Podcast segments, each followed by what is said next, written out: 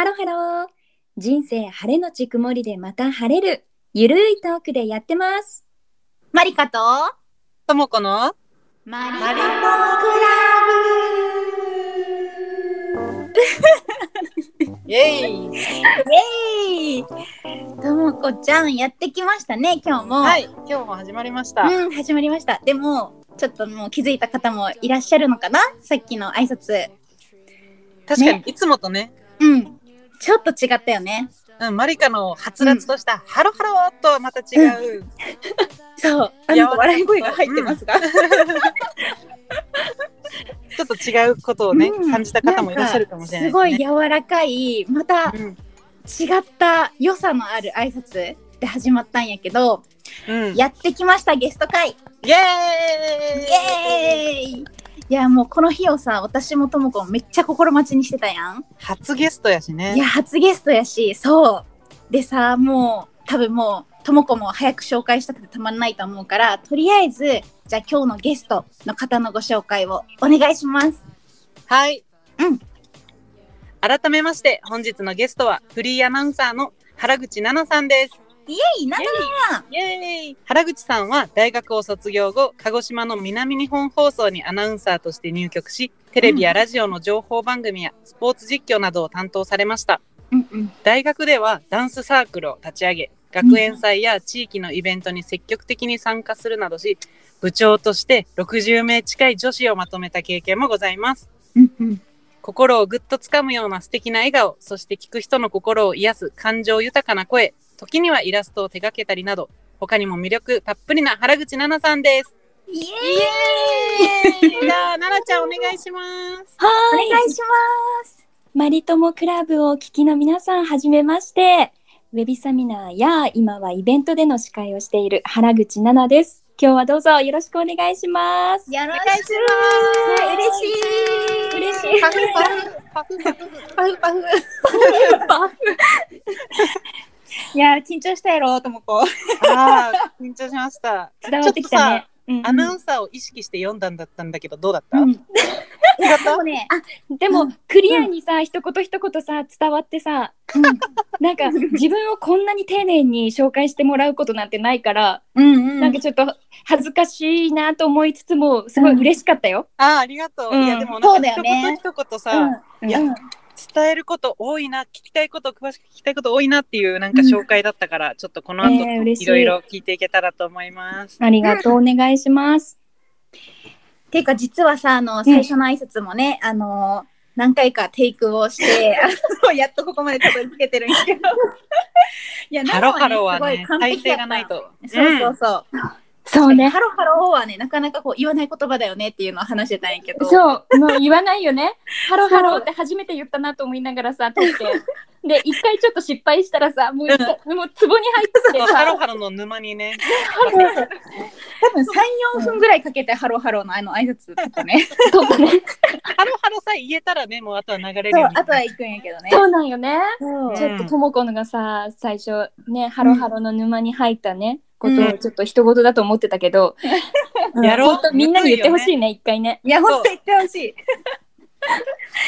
まあそんな感じでうん、私たちのコラボって実現が今日初めてしたんやけど、はい、実は私たちとナナとの関係性っていうのが、うん、ちょっと紹介文でもインスタとかでも言ったんやけど、同じ大学なんだよね。はい、もう本当同級生だもんね。うん、同級生、ね、もう、うん、本当にもうガチのしっかり同級生で同い年で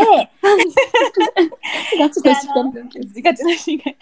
で、自然豊かなね大学ですね。うん、うん、そうだね。うん、うん、まあ、調べたら出てくると思うけど私ももう書いちゃってるから、ね、もう書いちゃってるから、ね、全然いいんだけど、うん、山があるね、大学で、そう、うん、で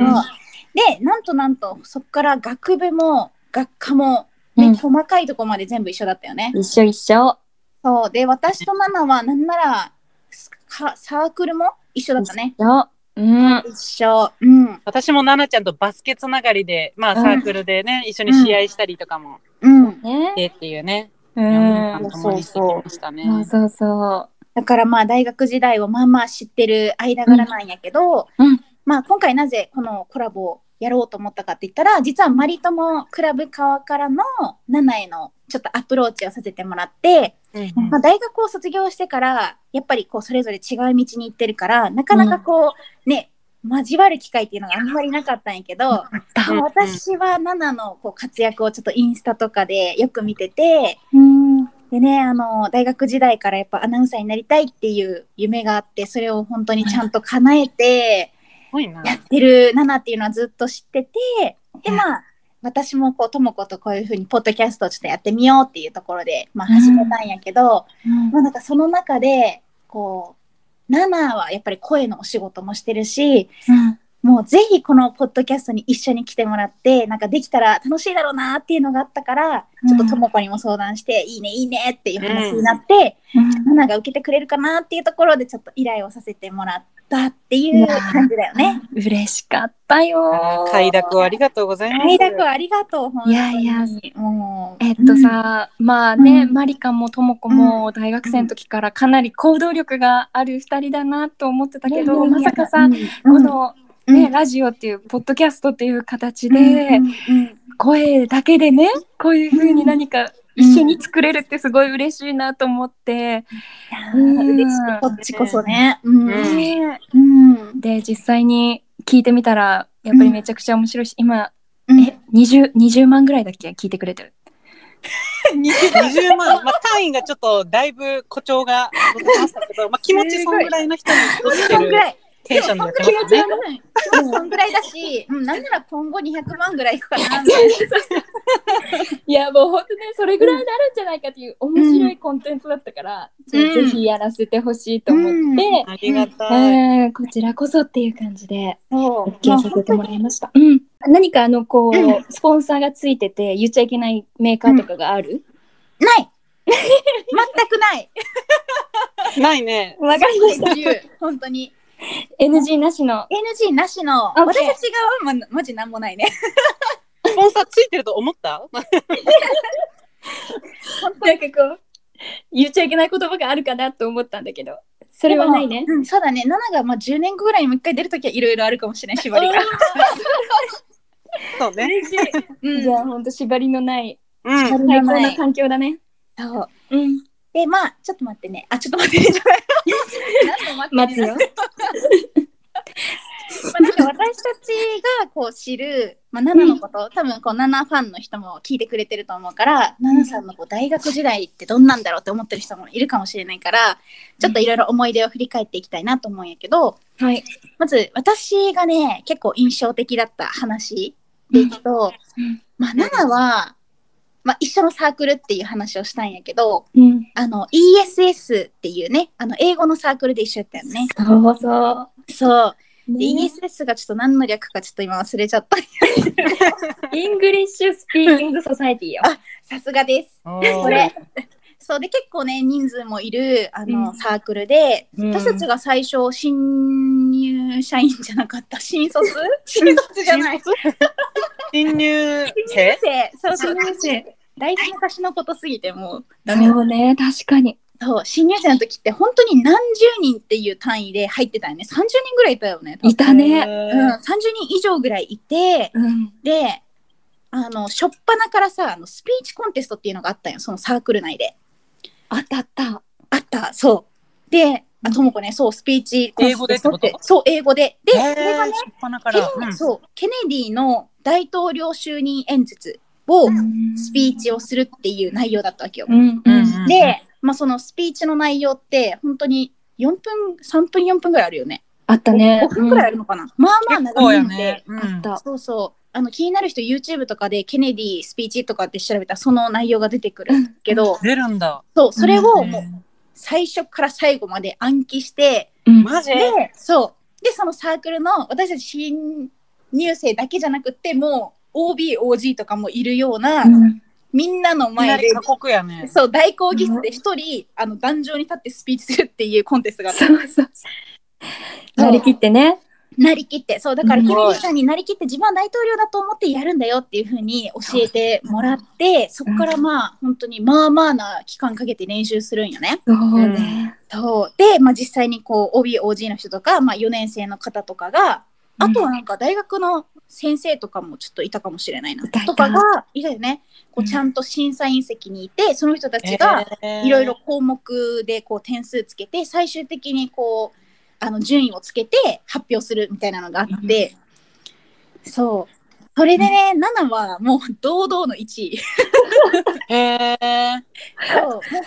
当にすごかったな、あの時は。圧倒的だった？うん、圧倒的だった。いやいや、なんかあの時、まあ、言ったらさ、新入生として入ってきて大学生になりたてで、言ったらまあ今まで勉強してきてわーっていう気持ちで大学に入ってるからさ、そうだよね、こんな風にいきなりスピーチコンテストやりますって言ったら、もう大多数の人がそこでね、まずめっちゃ新入生で入りたいって人がいた中で、ケネディのスピーチコンテストするって聞いた途端に、多分めっちゃもういいやって思った人たくさんいたと思うよそんなんやりたくないし、緊張するしみたいな、負荷をかけたくないみたいな人たちが結構いて、でもその中で残った人たちもまあさ、言ったらそんなすごい頑張るかって言ったら、まあこうそれぞれだったと思うよね、まあ緩くやってる子もまあもちろんいたと思うし、でもそんな中でやっぱり7の壇上に立って訴えかける気持ちと表情がもうまずずば抜けてた覚えてる。結構みんなざわっとなるぐらい圧倒されてたからそう、あの時のことを今パッと思い出したんだよね。嬉しい。でもあれってやっぱりさ、その時からアナウンサーになりたいなとか思って、それもあってやってた感じかな。どうなんだろう。あ、そうだね。それを中学生ぐらいからアナウンサーにはなりたいと思っていて、でも英語をかっこよく喋れるようになりたいと思って、まだその時は留学行けるかどうかもわからなかったから、こういうね、発音をちゃんと教えてくれるこのタイミングがチャンスだなと思って、そうだよね。発音もすごいさ、一からちゃんと教えてくれたよね。A から Z までさ、そう細かくなんかプリント配られて、なんか下の形とか息の吐き方とか、でプラス先輩がちゃんと一人一人にこうついてくれて、なんかほんとマンツーマンみたいな感じでやってくれるね。発音矯正みたいな感じで、そうで、私ずっとさ、バックストリートボーイズのニックと結婚するっていう夢をずっと抱いてたのね、実は。そうだから、そうニックにふさわしい英語が喋られるように高校からずっとそう、英語発音上手になりたいと思ってたんだよね、それがその原動力よね。いや、原動力ってマジで大切だよね。なんかそうね、まあ、今思ったらなんかそんな理由で頑張ってたのか自分って思うかもしれないけど、でもその時は本当にそれがさ、すごいエネルギーになっててさ、頑張れるから、なんかあながちバカにしちゃいけないよね、それね。いや本当に本当ね、底力出ちゃうからね、なんかね、出ちゃう、そう。私もその ESS のおかげでちょっとなんかこう先生からTH の発音いいねとかって言われたりから、TH ね、ポイント的に。そう。いやでもマリカはさ、それこそ演劇だったじゃん、英語で。そう、私はね、ドラマっていうセクションに入っててね。そう、ドラマセクションよ。もうそれが印象的だよ、私は。マリカすごいんだよ。英語使って演劇するんや。そうよ。でもともこも見に来てくれたもんね、その初回。見に来た。初回。そう、ともこね、本当に舞台のマジ真ん前の真ん中にいてさ。そんなとこ行った。そう。スプレー？いや、あれは何だったかな、真夏の夜の夢かな。はい。もう本当に初回って感じ、私の初回放送の。初回放送だね。いやでもめちゃめちゃ覚えてるよ。私も覚えてる、それも。なんかまあ サークルっていうか、まあ真剣なサークルだけどさ、まあ発表会ってことでさ、こっちもまあ軽い気持ちでというか、楽しみぐらいな感じで、何か頑張れみたいなって思ってたけど、始まった瞬間のもういつもと違うマリカ、もうなんか声もかけられないぐらいの、ほんと入り込んでて、かなりなんだろう、ちょっと照れててへとかそんなのも全くなく、役になりきってやってる姿見て、もう知ってるマリカじゃない、かっこいいっていう感じで、めっちゃ覚えてる。いやでも本当にあの頃の先輩たちもすごい、なんていうのか、いい意味で熱血だった。その怖いとかじゃないけど、すごい一生懸命教えてくれるからさ。ね、先輩が良かったよね。先輩すごい良かった。なんか色濃く残ってるよね。色濃く残ってるね、舞台のシーンとか。なんかともこはさ、ある思い出？いや、ともこ忘れてたからね、私一緒にさバスケやってたか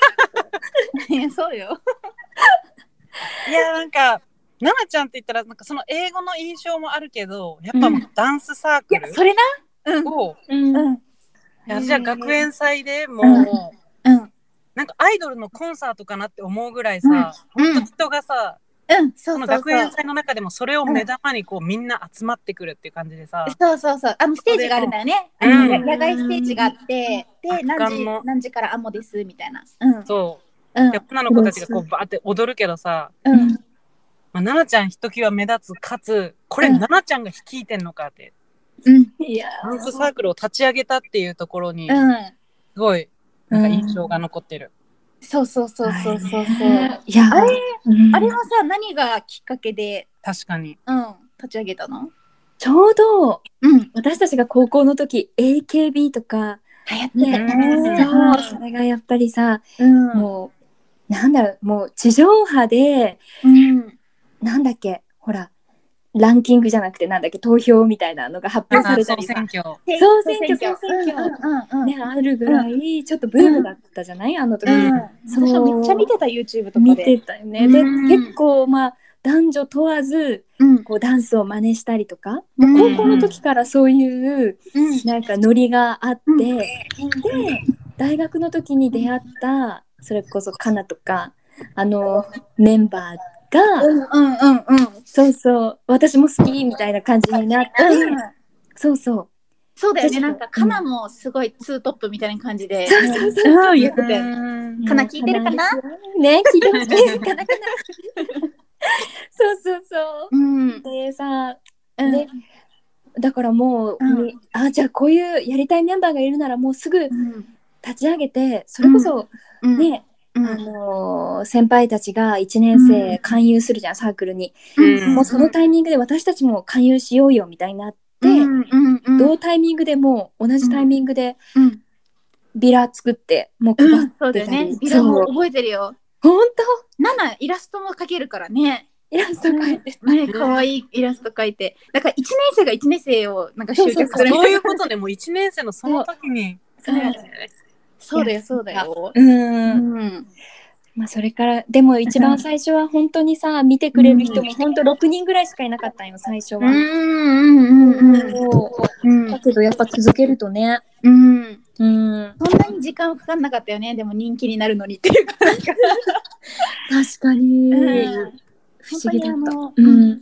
あのステージの下になんかもう黒い影がもごもご動いてて、なんか、うん、なんか本当にアイドルのコンサートみたいな感じで、すごいいや、うちわとかね作ってくれてる人もいたりとか、うん、うん、いた。でなんかやっぱ私思うのはマジでなんかこう、なんていうのかな、やってる人たちがやっぱり本気というか気持ちがあるからさ、うん、見てるこっちもすごい心動かされるんだよね。ねえ、うん、なんかその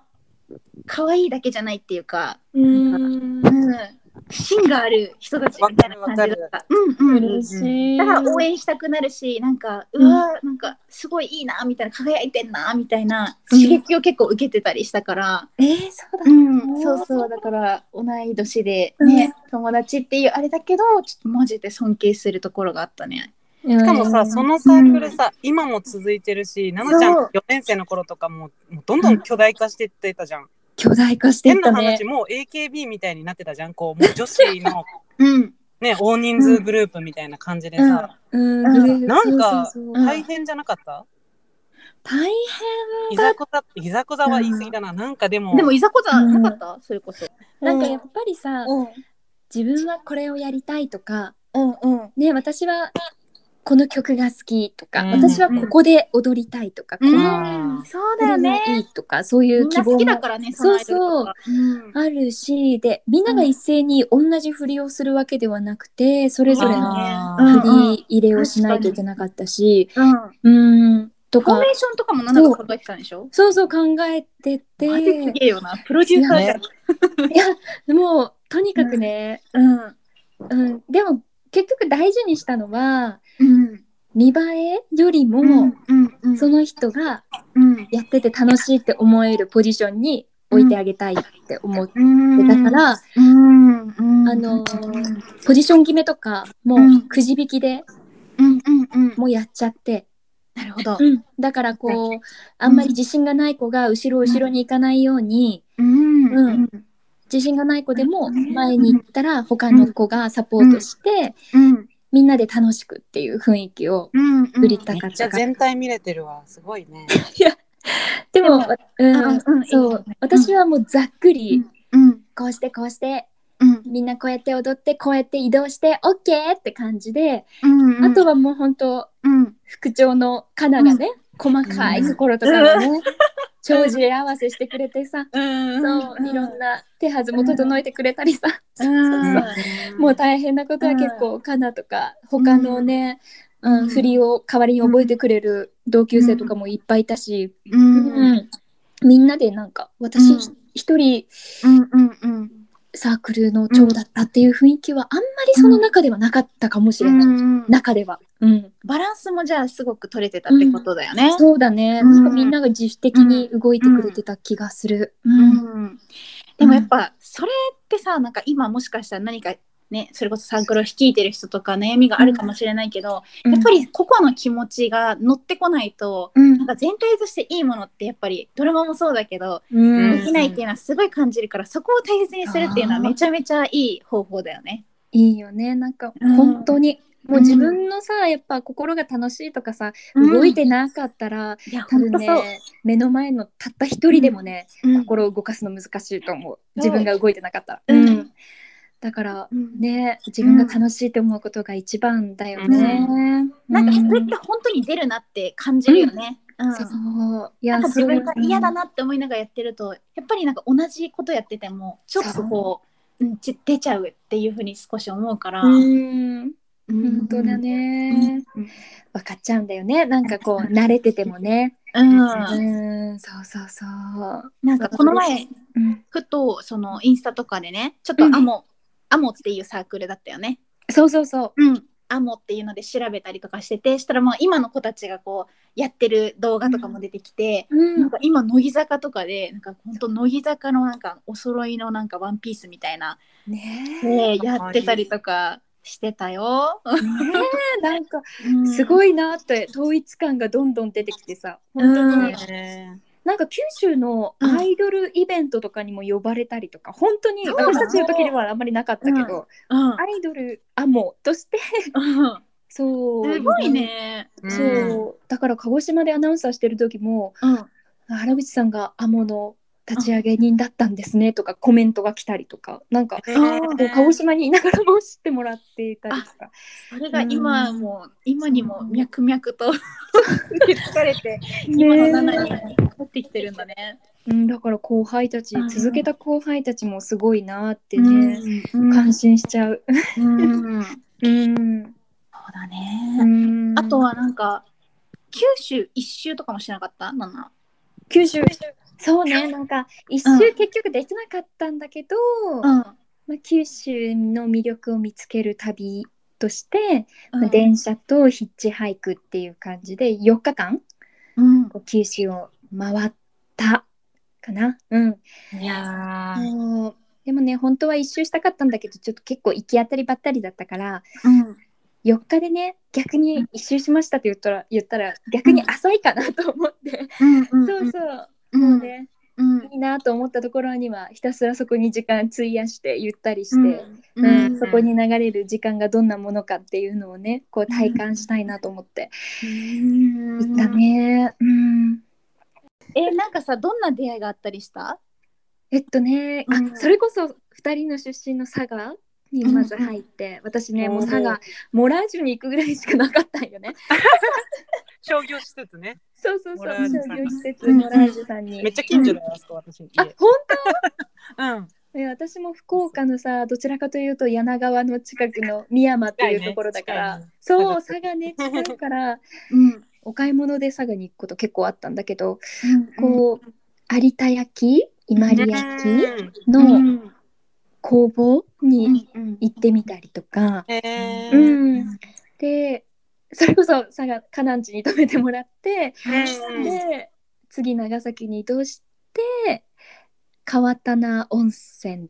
とか、そうなんかねこう電車を乗り継ぎしながら無人駅で降りたいなと思って、うんうん、そうそうなんか人がいなくて寂しいような印象を持つかもしれないけど、うん、なんかこう無人駅だからこその歓迎の仕方みたいなのがあるなって、うん、例えば綺麗に花を植えて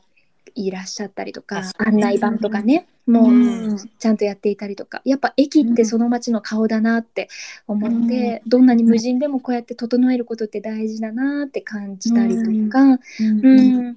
でヒッチハイクっていう名の、うん、まあこう同じ場所で例えば足湯使ってて、うん、次どこ行くんですかって聞いて、行くんだよねって言われてえ私も一緒に行っていいですかみたいな感じで、そうそう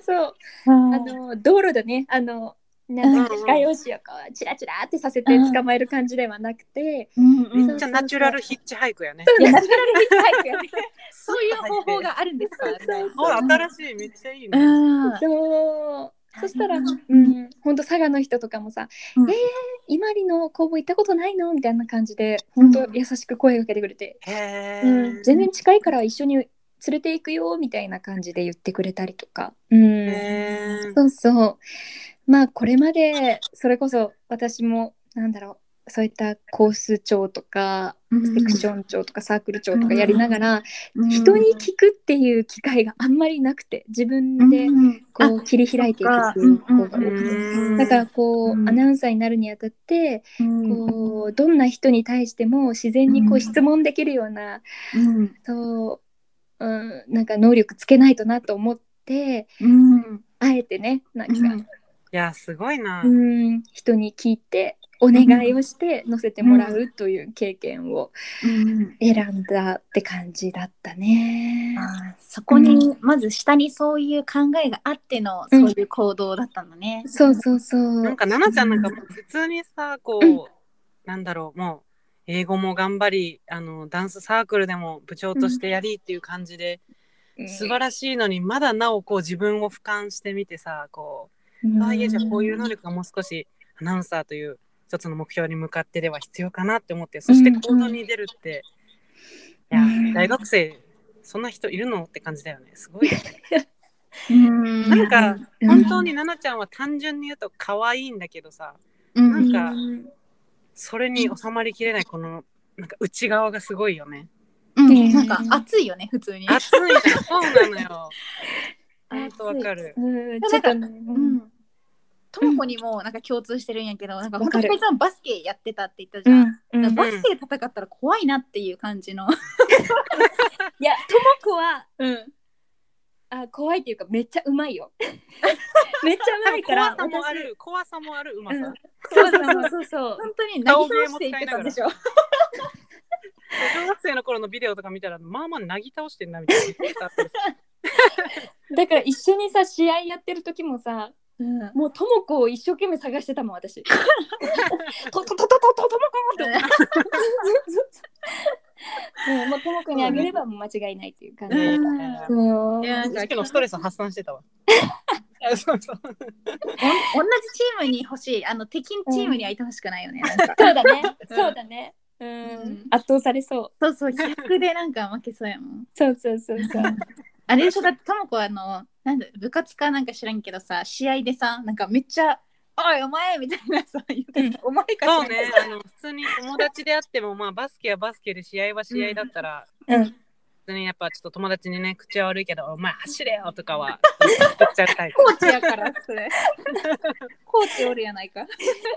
まあ、試合終わればちゃんと友達って感じだねあいいねちょっと熱くなっちゃうね熱くなっちゃうねわかるわかるでもうんうん、いやそうそうそんなのを感じた、うん、楽しかったなそうそうでさちょっと話戻るけどさ、うん、そういう風にヒッチハイクして、まあ、確かにそういうちょっとこうなんか足湯とかで一緒になった人と話してヒッチハイクとかだったら、うん、その人となりが分かるからそうそうその最初にこうなんで道路側でするヒッチハイクよりは危険性低いとは思うんやけどさ、うんうん、その中でもなんか事件みたいなのがなかったのいや事件はね、うん、あったよねうん、あったんやばいじゃんさ別にそんなすぐ危険とかじゃないんだけど、うんうんうん、佐賀長崎行って長崎からこう、うん、熊本のうん、阿蘇のさ中岳の火口を見に行こうと思って、うん、まあ、阿蘇駅からバスでガーグーっと上がって、うん、そして、うん、まあ、火口を見てグツグツ、うわすごいなと思って、うんうん、最後にこうしっかりね大きな夕日が沈んでいくのを見て、うん、あなんて幸せだなんて思って、うん、そこから大分に行くバスに乗ったんだよね、うんうんうんうん、そうそう、でもまあそこは夜だったからもうバスで移動しようと思ってバスに乗ったんだけど、うん、その時たまたま同じように一人旅をしている男の子がいて、そう、うんうん、まあまあまあまあ、まあ、全然普通のね、うんうん、普通の、うん、一人旅してますっていう、うんまあ、さっぱりした感じの同じ年ぐらいの、そうそう同じ年ぐらいの、うんうん、でもまあまあちょっと端正な顔立ちではあったんだけど、うん、なんかそうそうそうスーッとしてる子がいて、うんうんうん、そしたらなんかその子が、うん、一人ですかみたいに話しかけてきてくれて、そうそうそうそうそうそう、うん、でまあまあそうですって言って、煽ってきたな、うんうんうん、でも私はまださ、うん、人とのコミュニケーションをまだ引きずってるからさ、うん、そうだよね、話を広げなくちゃって思っちゃって、うんうん、なるほどね、そうそう、うんうん、そしたらなんかちょっとね、うんうん、次どこ行くんですかみたいな、盛り上げすぎちゃってさ、うんうん、次どこ行くんですかみたいな、あ、うん、大分ですって、うんうん、明日はどこ行くんですかみたいになって、うんうんうん、明日はここに行こうと思ってるんですよねみたいな感じの、うんうんうん、まあ、自然なコミュニケーションを心がけて、うんうん、そうだよねそうだよねそしたらまあ案の定ね、私がの行動の予定を全てお話をしたことになるので、うんうんうん、そうそう結局なんか、うん、夜ご飯もその人と一緒に食べることになり、うん、で、うん、次の日僕もそこ行こっかなみたいになってしまって、うん、そうでも私もさ絶対行きたかった大分の豊後高田っていう昭和の町が広がってるとこだったけど、うん、絶対行きたいと思ってたから、うん、予定変えますとかも言いたくなかったし、うんうん、そう結局、まあ、そこに一緒に、うん、一緒ね、うん、まあでもねこうそっか道中も一緒にか、そう道中も一緒になっちゃって、うん、で、うん、あれ私って途中でさ、うん、熊本大分間からちょっとね一人旅の予定が少し変わっちゃったのよ、うんうん、そうだよな、そうねえ、まあこういう出会いもあるのかなとか思ったりもしたけど、うんうんうんうん、でもね、うん、ちょっとうん、うん、当初の目的がね、そうそうそうあるからね、当初の目的思い出して。うん、コミュニケーション、そうそうそう、うんうん、コミュニケーション、うん、ここではちょっと、ね、うん、広げる場所ではなかったわっていう自分にも気づいて、うん、そうそうそうだからね、うんうん、そこからちょっと、うん、ごめん私ちょっと予定があるみたいな感じで切り離して、うんうん、そう別々行動にしたけど、うん、そうちょっとそういうこともあったよね、うんうん、大丈夫だった最後にほら、うん、ちょ LINE だけ教えてとそうそうそうまた後で会おうよみたいな。なかった。一応ちゃんと切り分けてくれたんだね。うん、そう切り分けたよね。もう。うん、そうそうだね。彼もさこう、うん、ちょっとこう話しかけてみたらさ心よくこうなんかこうね話広げてくれて、うん、そうねたくさんこう自分と話してくれて、おこれはなんか。これ俺運命の出会いしちゃったみたいなそうだ、ね、これからちょっと2人の人生始まるかなみたいな思ったかもしれないよね絶対思ってる、うん、いやそうねあそうでさ、うん、夕日が沈むの見ながらさバスに乗ったらね、うん、いやこれはなんかなっちゃうよねなっちゃうよね、うん、そうしかもでも面白いのがそのナナがその自分はコミュニケーションをそこの部分を根に持ってるのに相手にはちょっと違う感じで伝わってるのがおもろいそうわかんないけどなだからねちゃんと人をしっかり見てねコミュニケーションを広げなくちゃいけないなっていうのもね、うん、いい意味で学んだよねそこで。いやでもそうよ私たちはさ野や山からさ、うん、ね触れ合ってさね、うん、自然の恵みを野や山人間いなかったわけじゃないからねその人間に出会ってみたいな感じになってるなかなかそういうのねうん、経験して学んでいくことやけんねそうねいろんな人がいるっていうのはねうんほんとよちょっとねそういう経験で学ぶよねうんなるほどねそうまあでもやっぱりそういうのはこうつきものっちゃつきものだからこれからやろうと思ってる人はちょっとこれを教訓にちょっと、ね、ほどほどに頑張ってね、うん、そうもううんヒッチハイクおすすめなんては大きな声では主張しないけどさうんうん、うん、まあほら、うん、友達と旅してると、うん、景色とかその土地の雰囲気よりも、うん、どっちかというとさ、うん、なんか歯に糊がついてたのよね、うん、あの時とかさなんかメガネに糊がついて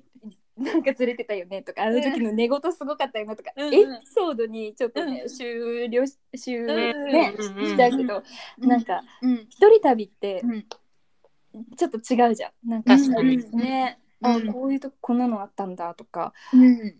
ね、着眼点また変わってくるね。そうそうそう、うん、なんか映えとか考えないし、うんうんうん、そこに何気なく売ってあるモナカとかがさ、うん、あこの景色マッチするんだなってさ、なんかしみじみ感じながら食べられたりとか、うんうん、なんかね、友達と旅するのもすごい好きだけど、うん、一人もいいよね。そっか、それが一人旅の良さか、うん、確かに自分の感性に集中できるみたいな感じ。ああそうね、マジちゃんとまとめたね、うん、一言で、うん、その通り、うんうんうんねうん、そうそう、意外に喋ってるとね、うん、何話そうかなとかさ、ちょっと違うところにね、うん、意識がいってたりするからさ、うん、そうだよね、何食べたいかなみたいな、相手はどうしたいかなとかね、そうそうそうそうあるしね、うん、確かに、うん、そうまあね、今となってはそんな時間あんまり取れないからさ、うんうん、そうだね、でもやっててよかったね、うん、やっててよかった。ぜひね、大学生とかね、うん、まだ時間ある方やってほしいよね、うん、うん、そうそう、そうだな、うん、なんかともこはさ、うん、他にこれ話しておきたかったみたいなことない？この大学セクションで大学セクションね。大学セクションね。うん、いや大学セクションはあ、ちょごめん、本当今バイクめっちゃうるさいよね、ちょっと待ってね。今バイク聞こえた、うん、すごいすごい結構近かったよ。いや今ね、道の駅にいんだよね。え何やってんの場所に向かう道中でちょっと一人車の中で撮ってる。うん、すごい。そうなの。なんか福井県にあるなんか限界集落みたいなところの、いつもなんかボランティア行ってるところね、また手伝い来てみたいな感じで、はいはい、自然の中に私も行けるし、いいよみたいな感じで。そう、ともこもね、ともこでめっちゃ面白いことやってんだよね。めっちゃ面白い、ね、いや面白いっていうか、なんかあんま一貫性ないけど、とりあえず自然好き、うん、人と関わりたいみたいな、うん、そんなところで、うん、まあしかもね、ボランティアだとお金も別にかかんないんだ、うんうんうん、すごいな。ボランティアって今の時期は何してるの？今はなんかその村はもうすぐ6月ぐらいになんか山開きするみたいな。はいはい。その山の、ただでも冬が終わったばっかりで結構、うんうん、なんか木の葉っぱとかがなんか溝とかにいっぱい枝とか落ちてて、うん、その辺掃除しとかないと梅雨の時期とかこう雨がしっかり流れないみたいな、溝に。みたいな、うん、そういう大事なことやってんじゃん。いやいや大事なんから、めっちゃ地味だけど、そう、木の枝をしっかり掃除したりとか、うん、それこそ仮設トイレをなんか設置する、うん、なんかお手伝いしたりとか、うん、まあでもそんなのもありつつ、すごい山の中だからなんか、うん、なんかうわタケノコ生えてるとかあるんだよね、うんうん、とか山菜だみたいな、ちぎっていいよみたいな、持ってっていいよみたいな感じでさ、うんうんうん、なんかそういうところ結構楽しいみたいな。いや楽しいね。楽しそう。そういうところに癒されに、まあ私も行ってるみたいな、うんうん、確かに気持ちいいよね、そういう風にするのもね、季節感じられるしね、そうなんだよね、すごいな。でも結構ね体力がいる仕事だからさ、大丈夫だよ、ともこマジ体力お化けだから運動したいからそう動きたくて毎日クタクタになって寝ないとちょっとダメみたいなすごい。いやとはいえそうだね、大学セクション、うんうん、タンは大丈夫かな、うん、そうだね、うん、でもそんな感じで、じゃあ次ね、うん、私がちょっと話したかったことに移ってもいいでしょうか。はい、うん、ね、ちょっと私が思ったことがあって、まあ、ナナとこうコラボするにあたって改めてこうインスタとかをすごい見てたわけよね、うん、なんかストーカーみたいだけどめっちゃ見てたほんでなんかやっぱりその投稿してる文章の表現とか、いや確かには動画の声は当たり前だけどやっぱすごい素敵だなってすごい思ってて、うん、ありがとう、うん、いやいや、でその中のなんか一つに、例えばなんだけど、多分夏の暑い日の投稿かなんかで、うん、ナナが締めくくりとしてね、一言、今日もギラギラ太陽と我慢比べしすぎずに時には涼みながらお過ごしくださいっていう一文を書いてて、うん、なんかそれがすごい私的に印象的で、なんかなんでかって言ったらこういうなんか、まあ、言ったら一般的に言うと今日も暑い一日ですがご体調に気をつけてお過ごしくださいみたいな、うんうん、ニュアンスの言葉って本当によく使われるからさ、うんまあ、相手を気遣ってる素敵な言葉だけどちょっとなんか形式的になっちゃってなんかこう流れやすいなって個人的に思ってたわけよ、うんうんうん、そうそうで、まあ、結構私も前その接客業のお仕事とかしててメールにそういう一文をすごく書いたりするんだけど、うん、なんかこの一文って響いてんのかなとか思いながら結構書いたりしたんだって、うんうん、で、まあ、そんな中でこの一文がなんかすごい心に残ったっていうか、うん、なんかちょっとこう、うん、同じ意味なんだけど艶やかになってるし、うん、なんかユーモアもあるし、うん、なんか言いたくなるし、うん、この涼みながらお過ごしくださいっていう言葉だけでもちょっとなんかこうスッてこう印象が爽やかになる、うん、フレーズになってるなーってすごい思ってやっぱこういうところにもこだわりがあるのかなって思ったんやけど、うん、なんかどうなんやろ嬉しいいや、うん、本当にこだわってはいて、うん、でもまさかそういうところを切り取ってくれてると思っていなかったから、うん、ちょっと、うん、半分びっくりしてるんだけどうん、そうなのねそうでもやっぱりなんかね、うん、本の中で、うん私もいいなって思った言葉とか、うん、こうラジオを聞いて、うん、このパーソナリティが、うん、こう最後そっと付け加えてる言葉って、うんうん、それこそマリカみたいに私も、うん、なんか溶け込むじゃないけどね、うん、こう受け入れやすいなこの言葉みたいなのを、うん、こう見つけては書き出して、うんうん、でこう街歩くときはだいたいこう物を擬人化して、うん、なんかこの太陽もね、うん、ちょっとサングラスかけてる太陽イメージしたりとかギラギラとねそうそうで、うん、でギラギラ太陽に当たってる花とかを見たら、うんうん、もうね花も暑いだろうなとかさなんかこう、うん、ちょっと擬人化だよねそうそうそんな感じで見てそれを言葉にメモして、うん、そうやって発信してたから嬉しい気づいてもらってそういう風にしてるんだね。うんうん。あとねもう一個紹介したい。うん、ナナがその在籍してるっていうのかなその、うんうん、FM バードさんに在籍してるっていう感じだよね。はい、でさそのオリジナルグッズでさイラストのハガキセットを紹介してたやんインスタの中で。うんうん。そうでそのイラストのハガキの絵をナナが描いてるんやんね。はいそう素敵、うん、そう素敵なんやなぜひ皆さんも見てほしいんやけどでね小鳥のイラストですごい可愛くて素敵なんやけど、うん、なんかその時は小鳥さんがこう2羽描かれててその2羽の小鳥さんの間が少しなんか距離が空くように描かれてたよね、うん、そうでこれ2021年11月13日の投稿を見てもらえたら分かるんやけどその小鳥のイラストに添えられてるメッセージがまたよくていつでも大空に羽ばたけるようあえて少しだけ離れていますどうぞ思い切り翼を広げてねっていうメッセージそうでなんかその意味合いをねもう少し詳しくナナが書いてくれてるんだけど、うんうん、せっかくだからちょっとナナにその意味合いっていうのを読んでもらってもいいでしょうか、はい、書いてるやつねうんうんうんお互いの翼がぶつかり合わないよう少し距離を置いて木に止まっている2羽の鳥これを私たちのソーシャルディスタンスに重ねました距離を置くのは寂しいですがこれは私たちが未来に羽ばたく前の大切なディスタンスなのかもしれないと考えそれを絵という形でお伝えしたく書きましたなかなか会えていない方へのおはがきにお使いいただけたら嬉しいですそう、うん、って書いてあってそうこれを見た時にそうなんか、まあ、その時って今よりももっとこうコロナって、ねうん、みんながこう注意してなかなか家からも出られなくてっていう、うん、そういう時だったから、うん、このメッセージに勇気づけられた人とか元気づけられた人とか、うんまあ、私みたいに素敵だなって思った人いっぱいいるだろうなって思ったんよねありがとうそうなんか、うん、やしなんかすごいプラスに捉えてるじゃんこのソーシャルディスタンスっていうのをそうね、うん、からそれうん、すごいいいなって思った嬉しいじゃないと思う子、うん、そんな深い意味まで考えて、うん、その鳥とそして距離をってこう表現して伝えようっていう、うん、すごいねそんな意味までこもって届けてくれてるんだってうんうん、なんか絵を描くときになんだ、うん、最初にそのテーマみたいなのを決めるの、それとも絵が先？今回のイラストはがきセットは、うんうん、鳥をテーマに描いてほしいって、うんうん、ご依頼いただいて、うんうん、でたまたまこうスーパーでお買い物しているときに、うんうん、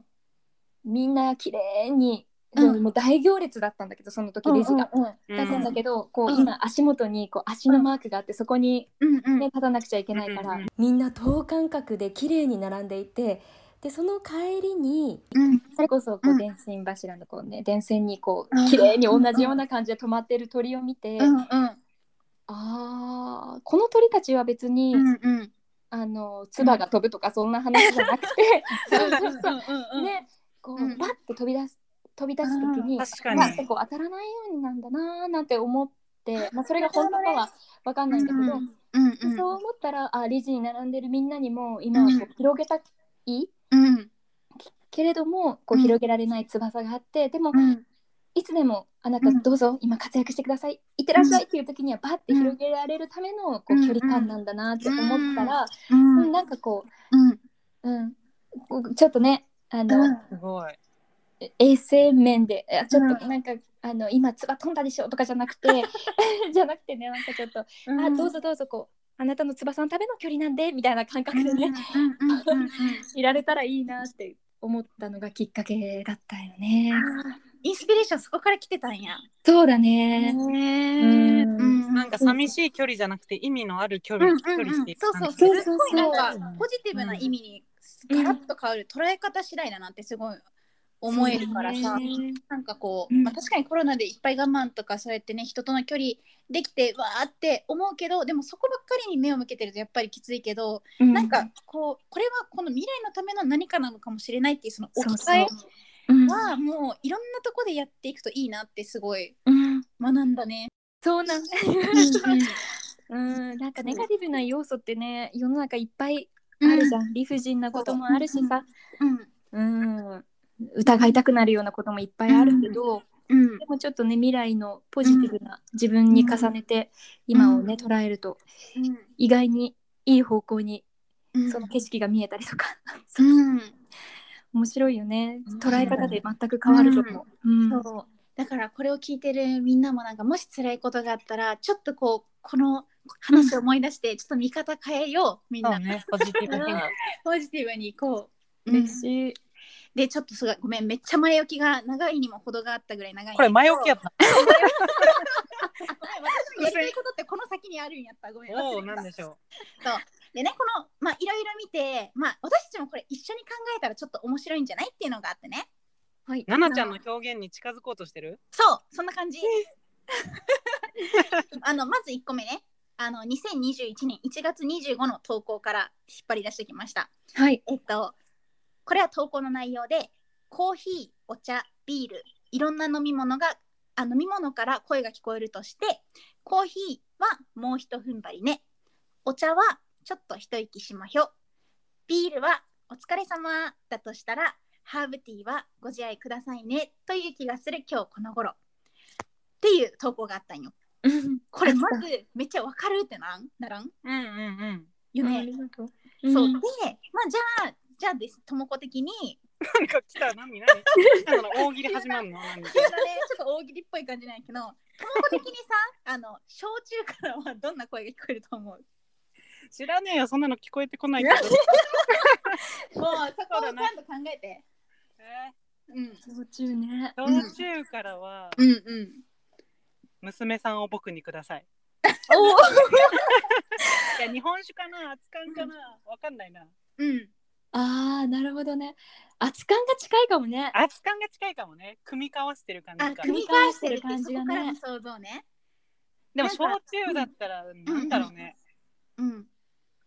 わかんない、私の中の小中だったら、うん、深まってきましたねって感じ。ああ確かにね、小中って一発目から飲むもんじゃないよねみたいな、うんうんうん、うん、私結構そうだから、うんうん、いやそうだね、いいね、うん、いやなんかでもこんな声なのかな、さっきからさこうご自愛くださいねとかさもうひと踏ん張りしましょうねなのに深まってきましたねは人それぞれよ。言い方かな、うんうん、私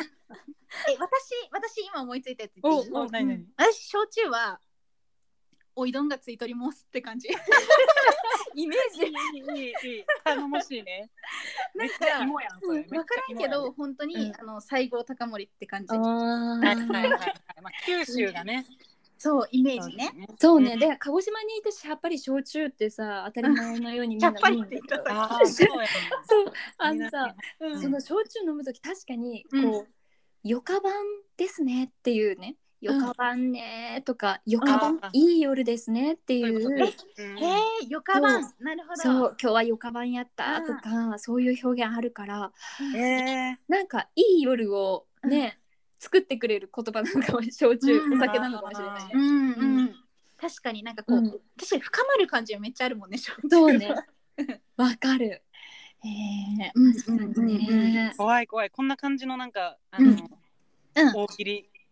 みたいな大喜利じゃないんだけど、ななちゃんの表現、うん、自分だったらってちょっと考えてみる回みたいな感じね。そうそう、じゃあちょっと待って、焼酎1個じゃちょっと少ないけん、うん、次何しようかな私、あ、そうだね。あ、じゃあカルピス。カルピスだったらなんて言ってるでしょうかね、これ。じゃあまた行ってきますかな。なんで？なんかさ、うん、子供が飲んでるイメージで夏で、うん、なんか外で遊んでて暑くなってこう一回家に帰ってきて、うん、カルピスをキュッて飲んだ後に、うん、じゃあまた行ってきますみたいな。なるほどなるほど。てかよくあるね。なんか CM とかでもあるしさ。あ、それの効果なんかもね。てか私ね、カルピスの CM めっちゃ好きなの。なんか毎回カルピスの CM 作る人たちってすごいさ、ドンピシャな CM 作ってこない？それはね、あえて外れた、まあね、そうCM も最近ある中でね、ドンピシャだよね、確かに。なんかその学生使って爽やかにこう学校の、スクールの中での一場面切り取ってなんか汗と爽やかさでパーンってやってるやつもあるし、なんかこう海のビーチなんか走ってなんかそれをシャンって取っていってなんかゴクゴクゴクとかもあって、あ、分かる。あとなんか長澤まさみさんがさ、なんかカルピスなんか庭で作ってて、それこそ子供たちが遊んでて、それ戻ってきてなんかカランカランカランってしてなんか飲むみたいなやつとかもなんかもう飲みたくなるやんみたいな。いや、なんかカルピスの CM 好きなんだよねっていう夏来たって感じになるよね。夏来たって感じ、うんうん。じゃあ最後ね、最後、うん、麦茶麦茶なんか出てきそうでさ出てこないラインだよねなんかね、当たり前の相棒すぎてって感じだよね、うんうん、私は、うん、麦茶はごくごくごくってなった後に、うん、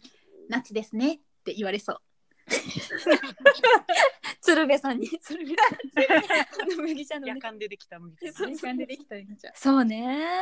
夏はまた美味しさ変わるね、うん、全部切り替え系になっちゃうけど、うん、なんかこれもよっしゃ次もう一本みたいな感じで、これはその部活のシーンなんだよね次もう一本はあれ、もう一本シュートみたいな、そうもう一本走るぞみたいな、うん、さっきのカルピスとほぼなんか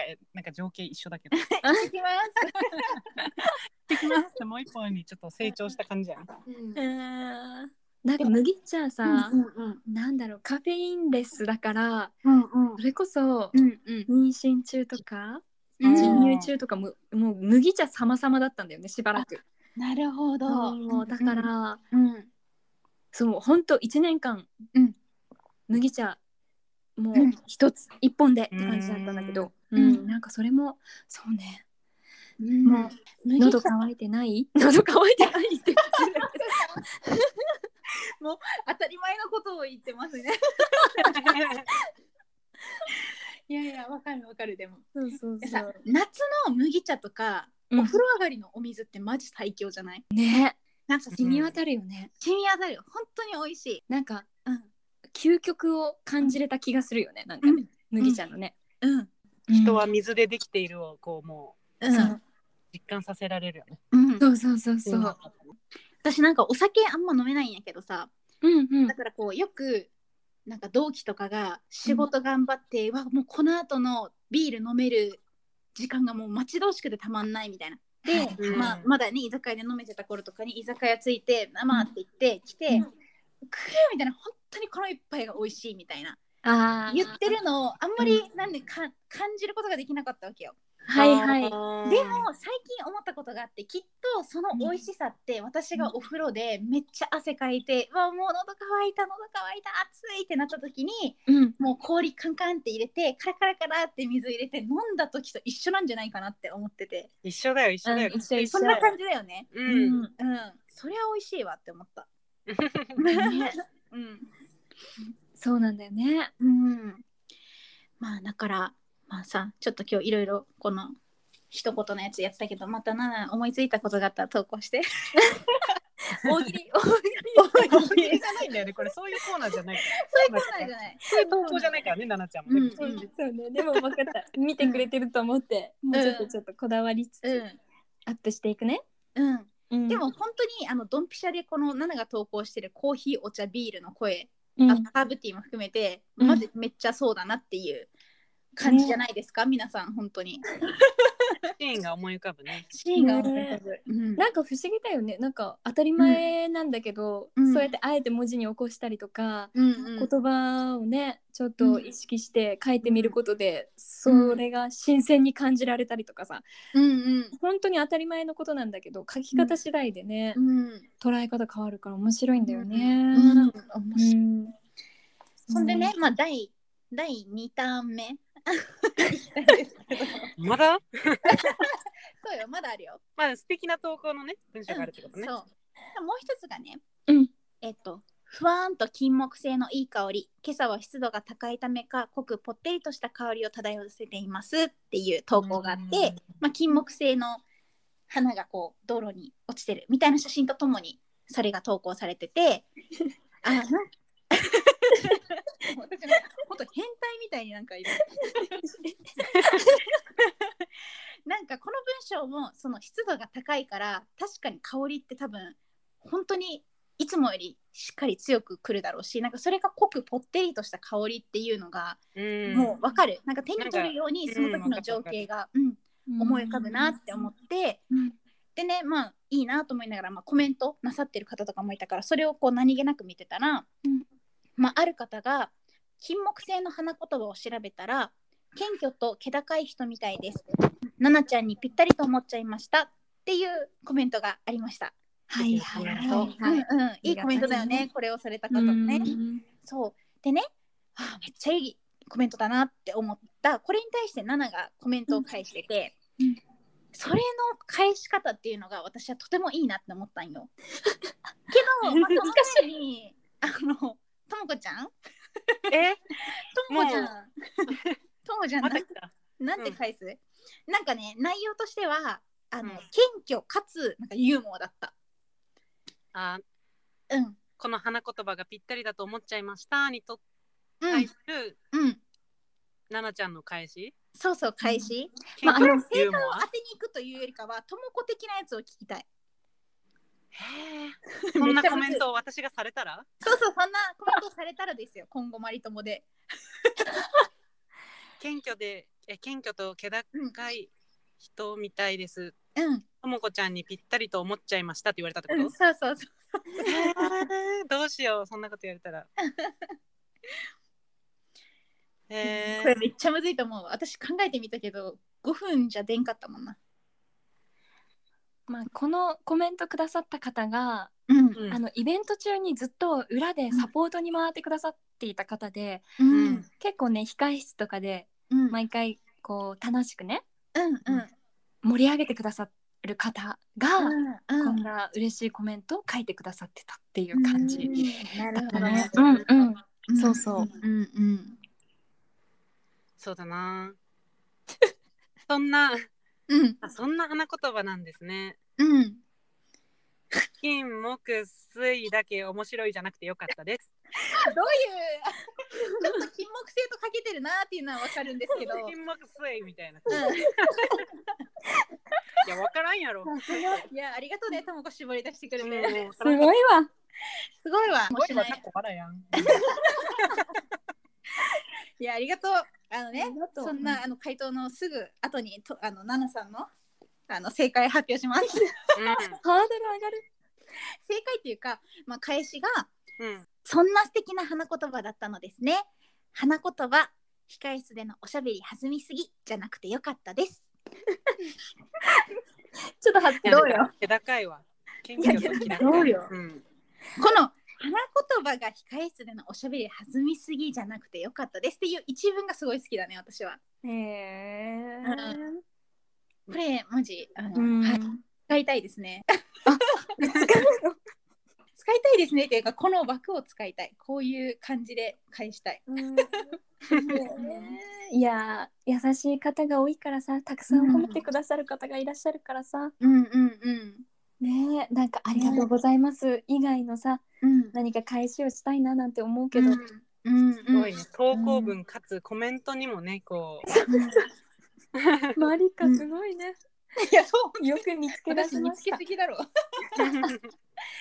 そうでも多分こう接客業とかしてる人とかで、まあ、まだね、うん、例えば今5月だから入ったばっかりの人とかもいると思うんだけど、多分最初ってお客さんからいろいろこう言われたことに対して多分、まあ、ありがとうございますとか、その言葉は必須で分かると思うんだけど、うん、なんか私もそうだった時、やってるうちになんかめっちゃ自分ありがとうございますばっかり言ってんなとか思ってくるんよね。そうそうそう。そうで、そういう時にやっぱりこういう風になんかちょっとこう具体的、その自分の気持ちを具体的に表すっていう方法もあるなってすごい思って。うん、なんかそういう風に言われて嬉しかったです、ありがとうございますだとしたら、うん、あ、そんな風に言ってくださってすごい嬉しいですっていうだけでも、ありがとうございますともう一つパターンができるわけだから、うん、なんかこういう風な、なんか言い換えみたいな、すごい勉強になるし、うん、そういう意味でもナナのインスタぜひ見てください。嬉しい。そう、ね、いろいろ会社でメールとか書いてても同じこといつも書いてるなって思ったら、なんかちょっとこう、うん、別の角度で、うんうん、とか、なんか褒められてそれに対して何て返していいか分かんないっていう人いると思うけど、うん、まあちょっとね、こういうなんだろう、下げすぎない、自分を下げすぎない自虐みたいなのを入れることによって、うん、なんかちょっと取っかかりやすい人だなって思ってくれたりとかすると思うし、うん、ね、いろいろなんか、うん、言葉って綺麗だなって思うし、うんうん、素敵だなって改めて思いました。うわ、嬉しい。マリカとかトモコとか自然にやってそうだけどね、なんかでもこうやって、うんうん、気づいてくれて、うん、私も逆に、うん、もっと意識しようって思えたから嬉しいな、うんうんうん、え、ナナってさ、どんな本読んでるの？こういう、うん、文章を考えるときとか、文章とか、うん、まあ、小説の部分を抜粋するっていう感じの時もあるし、うんうんうんうん、私がね、好きなのはね、うん、あ、私の言葉すべてこっから出てるんじゃないかなんて気づかれそうだけど、うん、中谷美紀さんの本の、うん、女心と秋の空っていう本があって、うんうんうん、それはもう、うん、言葉の引き出しめちゃくちゃ増えるっていうぐらい、たくさんいろんな綺麗な日本語が潜んでます、うん、この中に、うんうん、これめちゃめちゃマル秘情報じゃん。そうだね。あと一つは社説をこう一冊にまとめたものがあって、うんうん、そう、うんうん、2018年の何月何月までとか、うんうん、2019年だとか、そういうものを今、うん、持ってて、こう社説の中の言葉を引用したりとか、同じジャンルの内容をこう付箋貼ってるから、うん、社説だったらなんて言い換えるかなとか、うんうん、そういうのは見たりするよね。なるほど、そういうので引き出し増やしてるのね。うんうん、面白いよ。全然やっぱり文字数限られてるからさ、だよね、うん、例えば寂しいっていう言葉を推しに変えたりとか、うん、なんか、うんね、ついつい寂しい悲しいとか言っちゃいそうだけど、うん、ここをちょっと変えるだけで深みが増したりとか、うん、なんかね、うん、する、うん、なるほどね。そうなんかとにかくこう災害時の時とか、うん、梅雨の時期とかもやっぱ社説もずっと、うん災害、豪雨被害に関する社説が多くなってくるから、うん、その時、うん、短い言葉でなんて伝えればいいかなとかは、うんうんうん、結構ラジオにも尺があって、うん、言葉の、ねうん、数も限られてるから、うん、自分がぐさって刺さる言葉を見つけて、うん、こう書き出すっていう作業はしているね。ああそっか、うん、メモしてるんだ、うん、そういうの。そうそうそう、メモしてる。うんうんかな。そういうのって、まあ、アナウンサーさんの仕事だけに限らずいろんなと、うん、どんな仕事でも、うん、なんかすごいなんで自分のためになるよね。なると思う。うんうん。まあそれこそ電話対応とかでも出てくる言葉違うだろうし、メール打つにしてもね、うんうん、なんか人と人とで関わる仕事って本当に多いと思うから、うん、そういう中ですごく使えると思うな。ねえ、本当に。うんうんうん。そうそう。ぜひちょっとこれね初めて言うから、うん、本当にこの、うん、マリトモクラブをお聞きいただいた皆さんのみの情報になると思います、うん、多分これからも言わないけどコツコツやってるのはこういうことですね、うんうん、なんかほら年齢重ねてさ、私たちも今年30になるけどさ、うんうん、やっぱこう、うん、使う日本語も、うん、ちょっとワンランク上げたいとかあげたいね、なんかそういう時ないなんか、うん、あるあるあるね、ね、幼稚だなって思ったりするね。そうそうそうそう、うんうん、だ意外に日本語調べたらこんな素敵な日本語あったんだとかさ、うんうん、なんかねそれを自由に使いこなしたいよね、日本人として、うんうん、日本人として、うん、そうそうそうもったいなかったなって思うもん、そういうの知らなかった自分の時代、うんうん、そうそうそうそう、うん、ねうんちょっと今の流行りの流行語に流されそうな自分をさちょっとこらえて、うんうんうんうん、30代らしいね言葉をね、うん、身につけていきたいよね。うんうん、ともこもなんか詩とかにハマったりしてたよね。うんうんうん。ともこ？あれ？あら金沢のともこさん？ともこさん。ともこさん。お願い戻ってきてさっきリアクションちょっと聞こえたけどな。あらなんかボランティア行ったかな。ボランティア行ったかな。もうさあごめんね、なんかプツプツプツとか言い出してね、なんか落ちた、うん、落ちた。そうかそうか、大丈夫かな。どんなところ話してたっけな。どんなとこだったかな。言葉ね、うん、いろいろやってたっていうところで、うん、あそうでさ、なんかナナがさっきラジオはさこうやっぱり話すあれ文字数とか時間が決まってるって言ったけど、うん、なんかやっぱ1分間で話しましょうみたいな訓練とかしたりしたの、アナウンサー入る時とか。あるあるね、うん、体内時計でそうそう、うんうんうん、面接の時とかも、うんうん15秒でとか30秒でとか、うんうん、1分でお話しくださいとか、うんうん、結構そういう前置きがあって話さなくちゃいけなかったけど、うん、2人はそういうのなかった？何秒でとか。いやならではだと思うそれ。あそうなんだ。特に分数言われなかった言われなかったあそうかそうか。でももしかしたらその、うん、志望動機を1分でとかはあったかもしれないけど、それぐらいがね多分他はあんまないかも。うんうんうんうん、そうそう意外にあったね、うん、やっぱそういうなんか仕事がならではの、うん、仕事ならではの面接なんだね、うん、そうだね、うん、もう体内時計だよね。じゃあナナは実際だいたいまあ1分ぐらいでその話せたりは今のところするって感じだよね、もちろんそうだね、ちょっと余ったりするかもしれないけど、だいたいこれぐらいだったら1分かなとか、うん、今はなんとなく感覚になる、うん、それすごいな。なんか安住さんとかがよくテレビの中でそれをやったりしてて、うん、なんか、うん、はっって私面白いなって思ってたりしたんだけど、あやっぱそうなんやな、うん、でもアナウンサーの皆さんも仕事でさ、うん、何回もこう経験としてやってるから、うんうん、染みついちゃってる部分もあるのかもね、うん、そうそうそう、ああいうところはやっぱすごいなと思うのと、あとは、うん、質問もねいくつか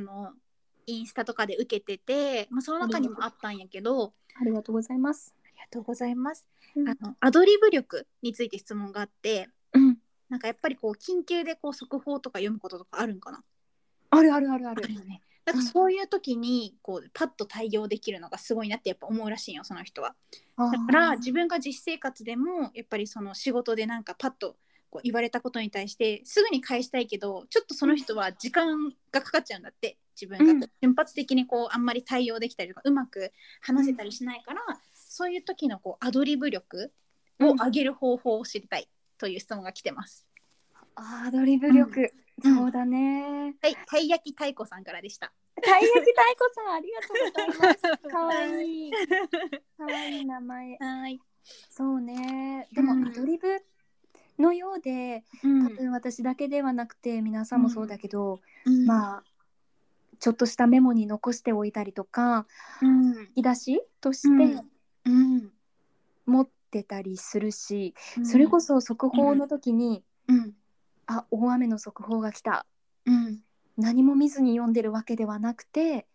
お手元に来た原稿と合わせて、こういうシーンではこういうことを言うみたいなのを横に自分のメモを置いてるから、それがとっさに言えてるように聞こえてるのかもしれない、そうね、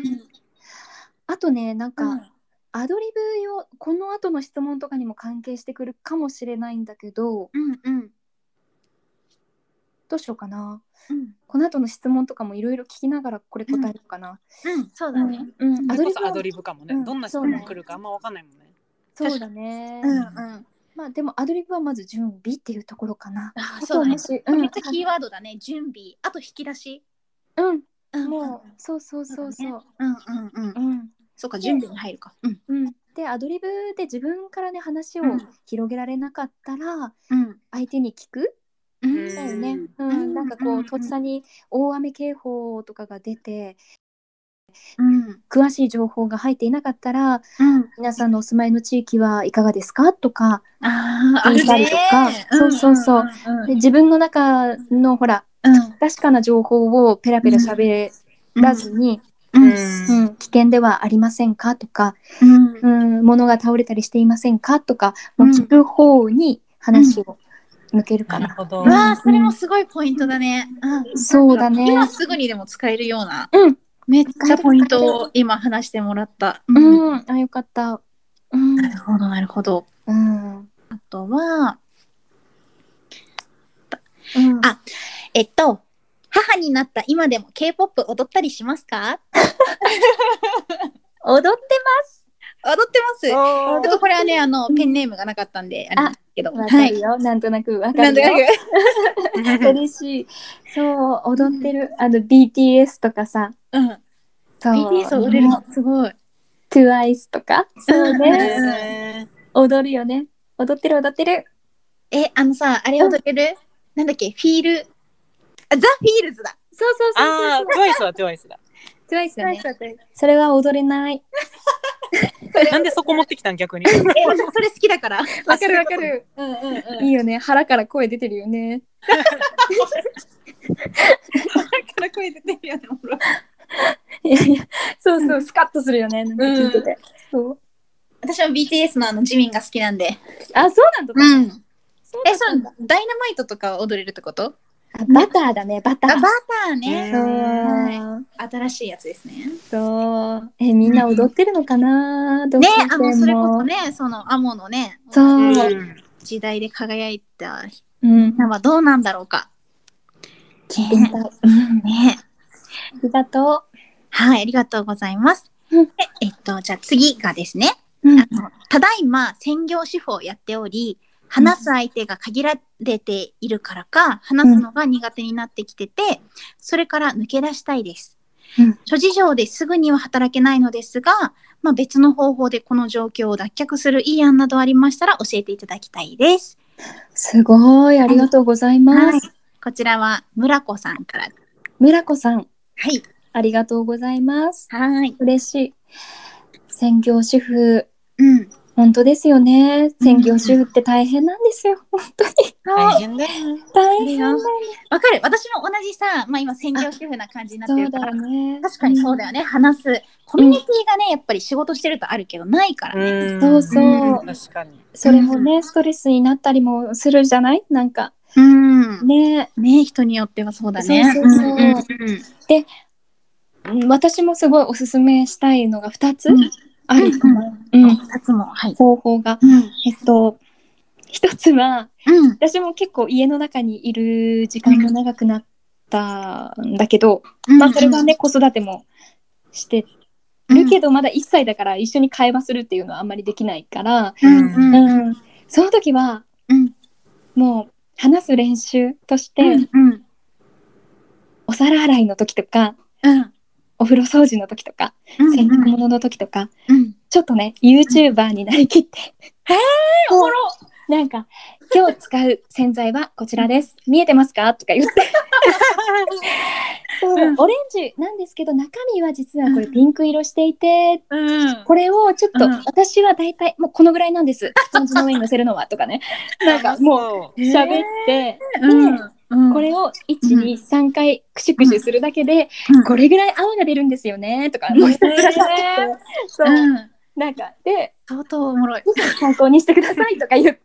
うん、洗い物を終えちゃったりとか、うん、そうそんな風にして、うんうん、なんか自分、うん、見られてるじゃないけど、うんうんうん、その意識を持って恥したりとかそうそれをボケーと1歳児の子は見てるんだけど、うん、私ボケーとなんかママ話してんなって思って、うん、そう、でなんかあったやつは、うん、やっぱさずっと家の中にいたりすると、うん、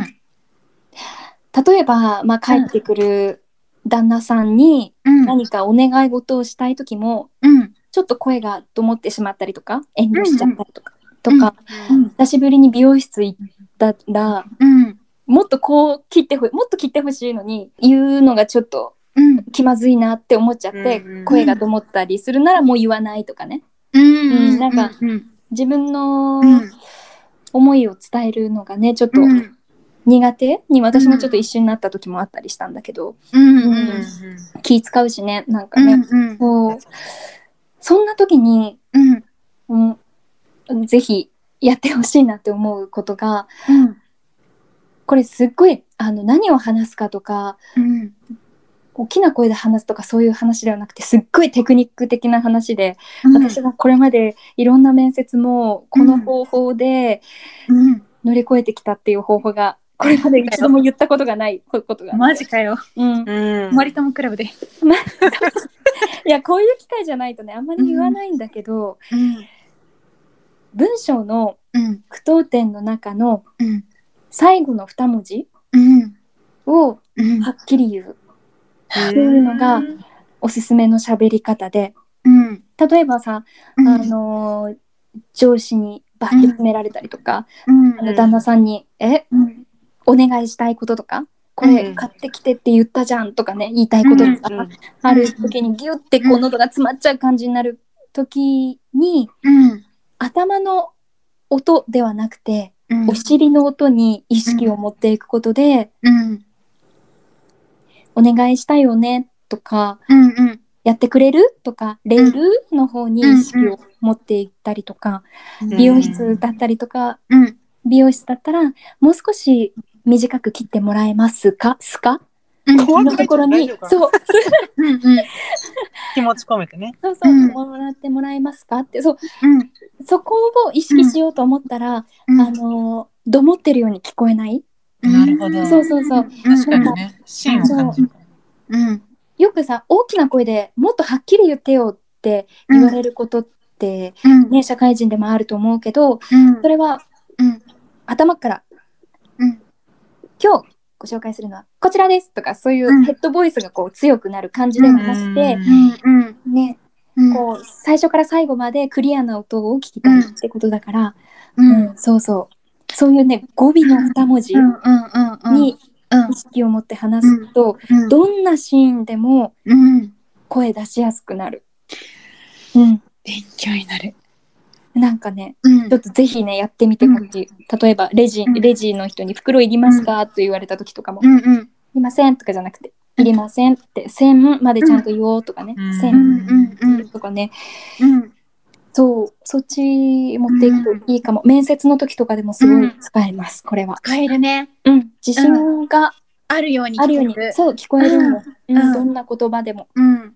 うん、確かにそうかも。自分が働いていた時でもやっぱりこう、うん、なんだろう、気の強いやっぱ先輩とかに対して、うん、やっぱ自分がこうちっちゃくなっちゃうよね。そうそう、これね、普通の質問としてなんでこれこういう風にやったのって聞かれた時も、うん、なんか全部に自信がなくなっちゃって、そのやっぱ尻すぼみになるっていうのはすごい感じてたわけ、うんうん、でもそうするとますますなんか自分がなんかちょっとなんだろう、すごい弱い人物みたいななんだろう、そうそう、どんどんこう意気消沈していってしまうから、うん、けどやっぱりそこの語尾にちゃんとこう力があることによって、うん、なんだろうな、例えば他の人とかでなんでこの子は堂々と話せるんだろうって思った時はやっぱ言葉がしっかりしてるからだなって思った、うんうんうん、もう内容よりかは、うん、もうその声の出し方で全然、うん、私もこれまでいろんな面接で、うんうんうん、正直うまく答えられない質問もいっぱいされたけど、うんうんうん、やっぱ語尾に力を入れすぎてもダメだし、うん、難しいんだけどこれそうだね、入れすぎてもダメ、意識をするっていうだけなんだけど、うんうん、寄り添うなら逆にちょっと抜いてあげたりとか、本当語尾、そう語尾を意識することで、うん、そう最後飲み込まなくてよくなる、うんうん、そうすることで、うん、ちゃんとコミュニケーション、うん、今さなんかコミュニケーションうまく取れずに自分の思い伝わらないから、うん、もうダメだとかなりがちだけど、うんうん、そうそう、音のね出し方次第で全然それ楽になるし、うんうん、何を話そうかではなくてどう話そうかに意識向けたら全然声も楽に出せるから、うんうん、ぜひおすすめしたいです、うん、なんかこれはならではだったならではのすごい返し方だったね、この質問に対しての。よかった、うん、ありがとう。参考になるかな。村子さんでした、うん、ぜひ、うん、試してみてください。やってみてね、うん、じゃあちょっと時間が来たので、うん、ラストにしようかな。はい、うん、じゃあラストっていうかラストから2個目にします、うん、なんて言いましたラストから2個目。あ、2個目じゃあ、あと2個あるってこと。あと2個あるってこと。あ、そういうこと。はい、いきます。仕事の日もしくは前日のルーティーンみたいなのはありますかという質問です、うん、確かに、うん、前日は、うん、前日までとかもう当日もなんだけどやっぱうん、準備だよね。皆さんもそうだと思うけど、うん、ギリギリまで準備して、うん、で前日は、うん、全体の流れとか変更点とか、うん、確認したり、うんうん、新聞見たり、うんうんうん、でさっきの天聖人語の本で同じジャンルの話をちょっと見てみたりとか、うんうん、で当日は、うん、これは毎日変わらないんだけど発声練習して声を起こして、うん、口の体操して、うん、体のコンディションを整えるぐらいかな。大事だそれは。そうそう、なかなかね、うん、お家の中でほっほっほっみたいなって言ってたけど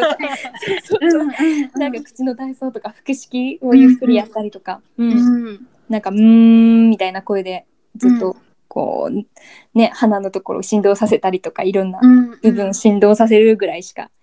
今はできないけど、うんうんうんうん、そうだね。でもやっぱり一貫して準備っていうのってすごく大切なんだね、うん、そうだね、うん。あ、ごめん、これさ、ごめん、さっき最後から2つ目って言ったんやけど、絶対聞いてくださいっていうのが過去にあって、うん、あ、嘘。ごめん、おすすめの美容法ありますかって。美容何かナナがやってることがあれば。うん。うん、美容法はね、うん、いや、私にね、聞いちゃダメだよって言いたいぐらいね。マジで何もやってなくて。うん。何もやってないからこそのか。じゃあでもさ、私さ、うん、手がね生まれつきシワシワなの、うん、知ってるそうなのめっちゃシワシワなの、うん、でそれを、うん、はケアをしてて、うん、例えばこう、うん、ハンドクリーム塗って寝るときは、うん、ビニール袋手につけて寝たりとか、うんうん、あ、してるんだ。そうそうそうそう、うんうん、それぐらいかな。なんかそれで効果あった？効果あった？私はしますでもなんかパサパサ感は減ったかな、うん、でもシワシワない、うん、保湿がね、そうそうそう、保湿大事よね。保湿は大事だよね。怖い怖い、もうちょっとさ、うんうん、吸い込んですぐ蒸発するもん今肌が怖くない？怖いよね、わかるよ、うん、保湿だよね。確かにね、若い頃はなんか弾けてた感じあるのに今めっちゃ吸い込んでるかもしれないぐんぐん吸い込ん弾けてね、最初はいいけどね、うん、ちょっと5分後ぐらいにも、あれ、もう一回塗っとくみたいになっちゃうのがちょっと怖いよね。でもやっぱりなんかこう、うん、そのナナの印象でやっぱ笑顔すごいあるかな、うん、口元口角とかもすごく綺麗に上がってるし、多分その美容法っていうよりもそういうところもあるのかもしれないよね。確かにね、あ、うん、意外にね口の体操とかが うん、いいのかもね、うん、なんかやっぱ表情がすごくなんかこう声にも乗ってるし、うん、表情にももちろんっていうところはすごいあるから、うん、そういうのがいいのかもね、うん、いやでもぜひ、うん、私もそれはね、うん、30代になるにあたって、うん、ちょっとこれまでのね美容法とはね変えなくちゃいけないんだろうなと思いつつ、うん、こう門前の前うおさおっていう感じだったからわかるわかる、ね、私もそうだもん、今何使おうってなってるそうそうそうそうそう、もう情報は溢れすぎちゃってさ、もう何がいいか分かんないからさ、うん、ぜひちょっとここでも発信してよ、マリトモクラブでもそうね、意外に女性リスナー多いからね、そうそうそう、知りたい知りたい、うん、じゃあ今後もしあればやっていきます、うん、やってみて、はい、じゃあですね、ちょっとまた最後になるんですけど、うん、はい、アナウンサーを目指してる方もいるかなと思うので、うん、こういう方へのメッセージ最後にもらおうかなと思います。なるほど、うん、アナウンサーね、うん、とか、まあ、夢を追いかけてる人に関してかな、うん、そうだよね、うんうん、いやもう本当アナウンサーって、うん、私本当最初勘違いしてたなって思ったのが、うん、一方的に伝える職業ではなくて、うん、相手の話を聞きながら、うん、こう対話しながら言葉を紡いでいく、うんうん、仕事だなと思っていて、でそれがもうたとえ一人しゃべりの番組であっても、うん、こうパーソナリティの皆さんとかアナウンサーの皆さんとかみんな頭の中で、うん、今これ聞いてる人はどんな気持ちかなとか、うん、このニュース通して喜んでいる人はいるかもしれないけど、うん、悲しんでる人もいるし怒ってる人もいるかもしれないし、うん、辛いなって感じてる人もいるかもなとか、うん、こういろんな立場の人の気持ちをこう汲み取りながら、うん、やっぱ話している人が多いので、うん、なんかこれからもしねアナウンサーになりたいとか、うん、こうやって言葉を使った仕事をしたいって思っている人がいたら、うん、発声練習とかね、アクセントとかをまあ当たり前として、うんうん、いろんな立場の人がいるっていうことを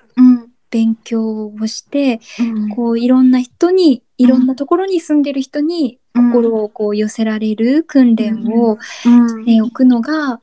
いいのかなって、大学生とかねそういう時間はいっぱいあるだろうから、うん、そういうね、うん、知識を増やす時間当ててほしいなって思いますうん、うん、なんか前半でななちゃんのね、うん、大学時代の話とかもこう詳しく聞いたから、なんかそういうのが全て生きてるんだなっていうのがなんか伝わるね、いろんな人にね、まあ、ESS の中もそうだし、大学生のね、女の子たちを束ねてる時もそうだし、ヒッチハイクでなんかもう本当にランダムでいろんな人に会うみたいな子だけど、そういうところで培ってるんだなって、なんかつながってる感じがすごいした。そうだね。だからもし今まだ学生の子とかがいたら、うん、そんな全然大きなことである必要はないよね。うん、なんか人とのこうつながりとかをこう大切にするだけでも違ってくるよね。うん、そうだね。なんかこの人はどういう状況だから、うん、こういう話し方の方がいいよねとか、うんうん、やっぱりもう身の回りにいる家族からでもいいし、うん、そういう風にね、うん、徐々にこう心、うん、意外に考家族の方がね自分の本音言えなかったりとかさ、うんうん、あるね、うん、ね、なんかね、うん、そこを少しずつさ、うん、ほどけてね、うん、受ける練習にもなるだろうし、身の回りの友達からでもいいと思うし、うん、ぜひぜひ意識してやってみてほしいです、うんうん、ありがとう。本当に時間が本当にない中で、うん、もうたくさんもっともっと聞きたいんだけど、いやいや、そう、あっという間に時間が来てしまって、本当だねそう、きっと、うん、私もすごい勉強になったけど、聞いてる人もすごい良かったんじゃないかなって思う、うんうん、あ、嬉しい、そうだといいな、うんうん、いや本当にこの、ね、ともこ第1回目のゲスト、うん、7で良かったね。いやもう豪華すぎるよね、うん、本当に、なかなか話をこう聞けない世界の話とか、うん、でも大学時代のね、いろいろも聞けて、うん、今の年齢になってのまた話も聞けてで、うんうん、いや本当に第1回にふさわしすぎるゲストで、うん、本当にありがとうございます、うん、ありがとう、本当にありがとう。皆さんもこれ今回のエピソード聞いて、なんかもっとちょっとさらに知りたいなとか、うん、もしあれば、うん、まあちょっと今後ね、私たちのマリトモクラブの中で、まあ、7はちょっとゲストという形なので、うん、ないかもしれないけど、まあ、改めてこう7に聞いてお答えしたりとかもできるかもしれないので、うん、なんか感想とかもよかったら送っていただけたらすごい嬉しいです。そうだね、よろしくお願いしますというかね、質問もいっぱい送ってくださっていたみたいで、うん、でポッドキャストのね、ランキングとかにも、うんなんか入ってる。そうなのよ、ゲストでななちゃんが来るってこうちょっと宣伝させてもらったらパーンってもう跳ね上がりましたよすごい、ちょっとこれからマリトモクラブいろんな人にね、うん、知ってもらえるのかもって思うだけで嬉しいから、皆さんいっぱい聞いてください、うん、ありがとうございます。あとちょっとこう7へのねメッセージで1個だけちょっと紹介させていただくんですけど、うん、ケダナッシーというケダナッシーさんピンで来るの何ケダナッシーってケダナッシーなしケダナっていう場所があるんだよね、鹿児島に。あ、そうそうそうそうで、ナッシーの活躍を鹿児島から応援してるナッシーよということです。嬉しいいや涙メッセージが素敵な、うん、ありがとうございます、ね、やっぱこうナナのファンの人、うん、鹿児島時代の方もね、まだねずっとこうインスタとかでもね、そうなんよね、だから、うん、もう退社した後もずっとコメント寄せてくださっていて、うんうん、まあだから頑張ろうと思えるよね、本当にありがたいです、うん、ね。はい、じゃあ本日のゲストは原口奈々さんでした。ありがとうございました。ありがとうございました。じゃあ最後に挨拶いいかな、奈々あれねあれねあれね、うん、はいはい、じゃあ第1回のゲスト原口奈々さんありがとうございました。それではサワイキンタ。ここまでお聞きいただいた皆さん本当にありがとうございました。こうやって最後まで聞いてくださる皆さんがいらっしゃるということがすごくすごく嬉しいです。そんな中で今回のハロハロという冒頭の挨拶はナナにやってもらったんですけど、ちょっと一筋縄ではいかない収録があったので NG 集という形で最後に流したいと思います。あとはナナの紹介文を読むところでともこがちょっとやっちゃってる部分があるので、それも一緒に載せたいと思います。それではどうぞ。ハロハロ、人生晴れのち曇りでまた晴れるゆるいトークでやってます。マリカとともこのマリカ食べ過ぎじゃない食べ過ぎだよすいません、すごいなんかなんかブラジル海鮮がブラジルだったよね今ごめん本当にもう聞き入っちゃってた。もう一回お願いしますそういうこと大縄跳びみたいな感じで本当にごめん。改めまして本日のゲストはフリーアナウンサーの原口奈々さんです。イエイナナナナイエイいいのかな、はい、喋っていいかな、うん、はい、お願いしますはい、大学を卒業後鹿児島の南日本もう最悪もちょっと待っていいよで南日本だっけ、うん、南日本だったんだよね、うん、大学を卒業後、鹿児島の南日本放送にアナウンサーとして入局し、テレビやラジオの情報番組やスポーツ実況などを担当されました、うん、大学ではダンスサークルを立ち上げ、学園祭や地域のイベントに積極的に参加するなどし、部員として60名近い女子をまとめた経験もございます。部長としてななんて言った私部員なんだけどね。部員って言った？もう全然言ったつもりなかった。ちょっとさ、もう一回最初から言っていいよ。はい、 NG 集はこれで以上です。皆さんもどうぞよかばんをお過ごしください。